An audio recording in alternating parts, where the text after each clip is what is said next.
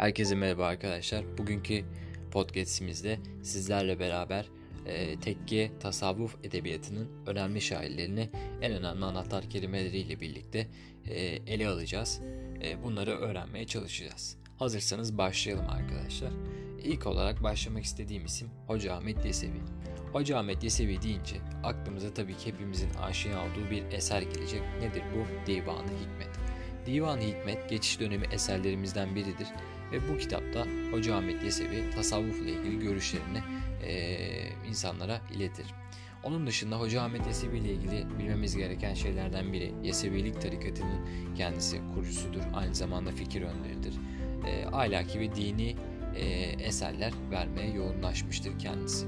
Onun dışında Hoca Ahmet Yesevi ile ilgili bir de şöyle ekstra bir bilgi vardı. Benim de çok sevdiğim bir bilgidir. Biliyorsunuz ki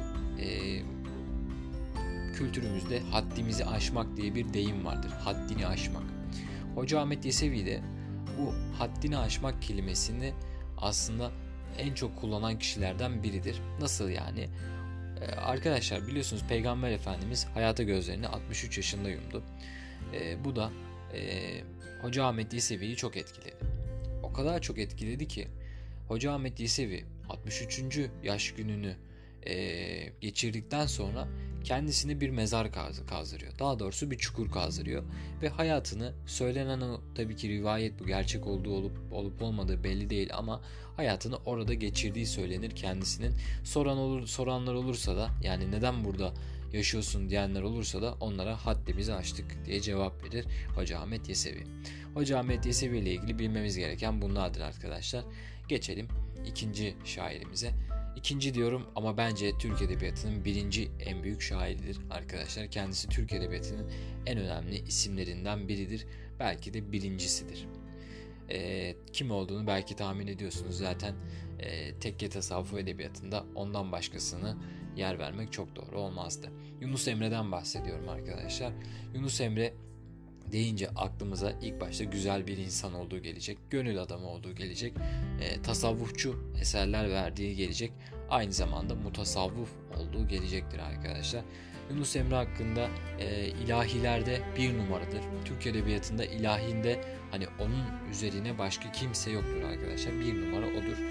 Onun dışında kendisi aruz artı hece kalıplarını kullandığını bilebiliriz, bilmemiz gerekir. Bir de Yunus Emre'nin hepimizin bilmemesi gereken bir eseri vardır. O da Risale-i Yunusiye adlı bir eseridir. Yunus Emre'nin sade bir dil kullanıyor kendisi eserlerinde ve bu eserlerini Taptuk Emre adı altında o dönemin ileri gelen insanlarından birine bağlı olarak yazıyor. Yunus Emre gerçekten önemli bir insandır. Bir ekstra bilgi, 200 liranın üzerinde de Yunus Emre'nin fotoğrafı vardır biliyorsunuz ki. Hemen sol altında da sevelim sevilelim yazar. Yunus Emre'ye buradan saygılar diyoruz. Geçelim 3. şairimize arkadaşlar. 3. şairimiz yine aynı şekilde Yunus Emre gibi, Hoca Ahmet Yesevi gibi. Gerçi zaten tasavvuf halk edebiyatının bütün isimleri çok büyük isimler. Hepimizin gerçekten yakından tanıdığı isimler. Bu isim arkadaşlar 3. ismimiz Mevlana. Mevlana arkadaşlar gerçek anlamda edebiyatımızın en önemli isimlerinden biridir. Mevlana deyince aklımıza ilk olarak Şems gelecek. Şems dediğim kişi Şems-i Tebrizi. Biliyorsunuz ki Mevlana eserlerinin neredeyse yani hepsini, bütün eserlerini Farsça kaleme almıştır. Aynı zamanda hep de aruz ölçüsü kullanmıştır. Hiçbir şekilde hece ölçüsü kullanmamıştır. Şems öldükten sonra Mevlana bu konuyu çok içerliyor. O kadar çok etkileniyor ki eserlerinin hepsini Şems'e yazıyor. Şems dediğimiz kişi Şems-i Tebrizi'dir. Şems-i Tebrizi hakkında şunu söylemek isterim. Şems-i Tebrizi'nin çok güzel bir sözü vardır.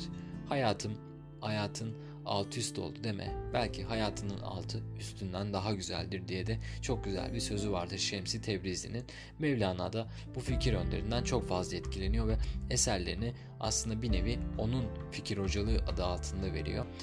Paragraflarda olur da Şems adı geçen bir yer görürseniz mutlaka Mevlana'yı işaretleyin arkadaşlar, doğru çıkacaktır. Onun dışında Mevlana hakkında bilmemiz gereken en önemli anahtar kelimeler şunlardır. Sadece aruz ölçüsü yazdığını biliyoruz. Sadece Farsça eserler kaleme aldığını biliyoruz. Mevlevilik geleneğinin aynı zamanda önderlerinden biri olduğunu biliyoruz. Eserleri deyince zaten Mevlana'nın Mesnevisini bilmeyen yoktur arkadaşlar. Mevlana deyince Mesnevi, Mesnevi deyince Mevlana gelir aklımıza. Geçelim arkadaşlar bir sonraki şairimize. Bir sonraki şairimiz Hacı Bayram Veli arkadaşlar. Hacı Bayram Veli deyince aklımıza ilk olarak dinin emir ve yasaklarını işlediği gelecek aklımıza. Tasavvuf eserleri var. Çok fazla şiiri yok kendisinin. 3-4 tane şiiri vesaire var. Hacı Bayram Veli'nin asıl adı Numan'dır. Onun dışında bilmemiz gereken çok fazla bir şey yok. Geçelim yine aynı ismiyle benzer olan Hacı Bektaşı Veli'ye. Hacı Bektaşı Veli deyince Bektaşilik tarikatının kurucusudur. Aynı zamanda Bektaşilik arkadaşlar biliyorsunuz Osmanlı'da Yeniçerilerin de bağlı olduğu tarikatın adıdır. Zaten yeminlerini padişahın karşısında yeminlerini bu tarikatın sözleriyle verirler. Bektaşilik geleneğine bağlıdır Yeniçeriler. Hacı Bektaşı Veli deyince aklımıza Horasan gelecek, Nefesleri gelecek, Velayetname adlı bir de eseri vardır. Onun dışında hepimizin kesinlikle bildiği bir eser daha vardır. O da nedir? Makalat adlı eseridir arkadaşlar Hacı Bektaşı Veli'nin. Geçelim arkadaşlar bir sonraki şairimize. Bir sonraki şairimiz Kaygusuz Abdal. Kaygusuz Abdal deyince aklımıza ilk olarak hece artı aruz kalıbı kullandığı gelecek. Zaten biliyorsunuz ki halk edebiyatında oğulları hariç hepsi hece artı aruz kalıplarını kullanmıştır. Oğulları dediğimiz nedir? Karacaoğlan, Köroğlu ve Dadaloğlu. Onun dışındaki herkes hece artı aruz kullanmıştır. Kaygusuz Abdal deyince diğer bir anahtar kelimelerimizde alaylı ve nükleli bir dil kullandığını, Yunus Emre'den etkilendiğini, yalın bir dil kullandığını bileceğiz arkadaşlar. Eserleri çok var ama en önemlisi Budalaname ve Vücutname adlı eserleri vardır. Bunları bilmemiz yeterlidir Kaygusuz Abdal'la ilgili. Diğer bir isim hepimizin bildiği Pir Sultan Abdal. Coşkun bir dil kullanıyor kendisi. Toplumsal konuları işliyor.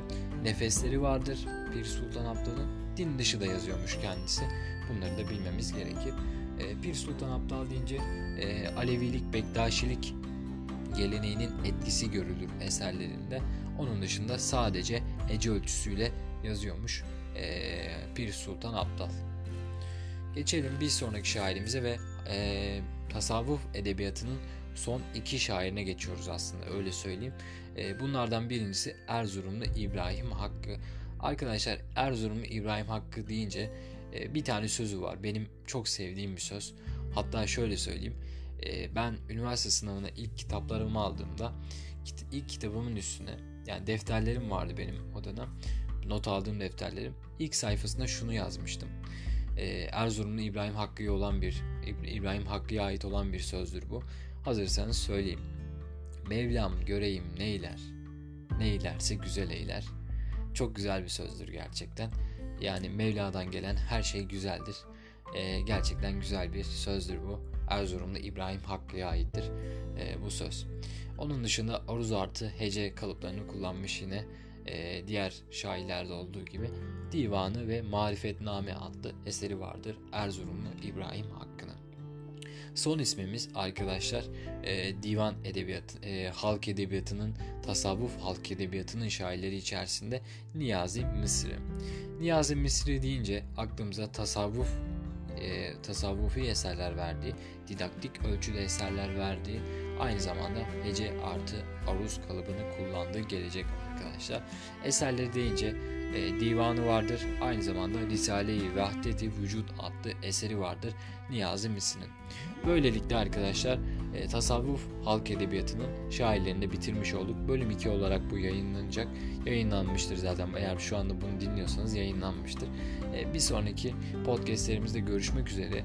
Bir sonraki podcastlerimizde de kavramlar üzerinden bir podcast olacak. En güzel anahtar kelimeleriyle kısa kitap cümlelerinden uzak.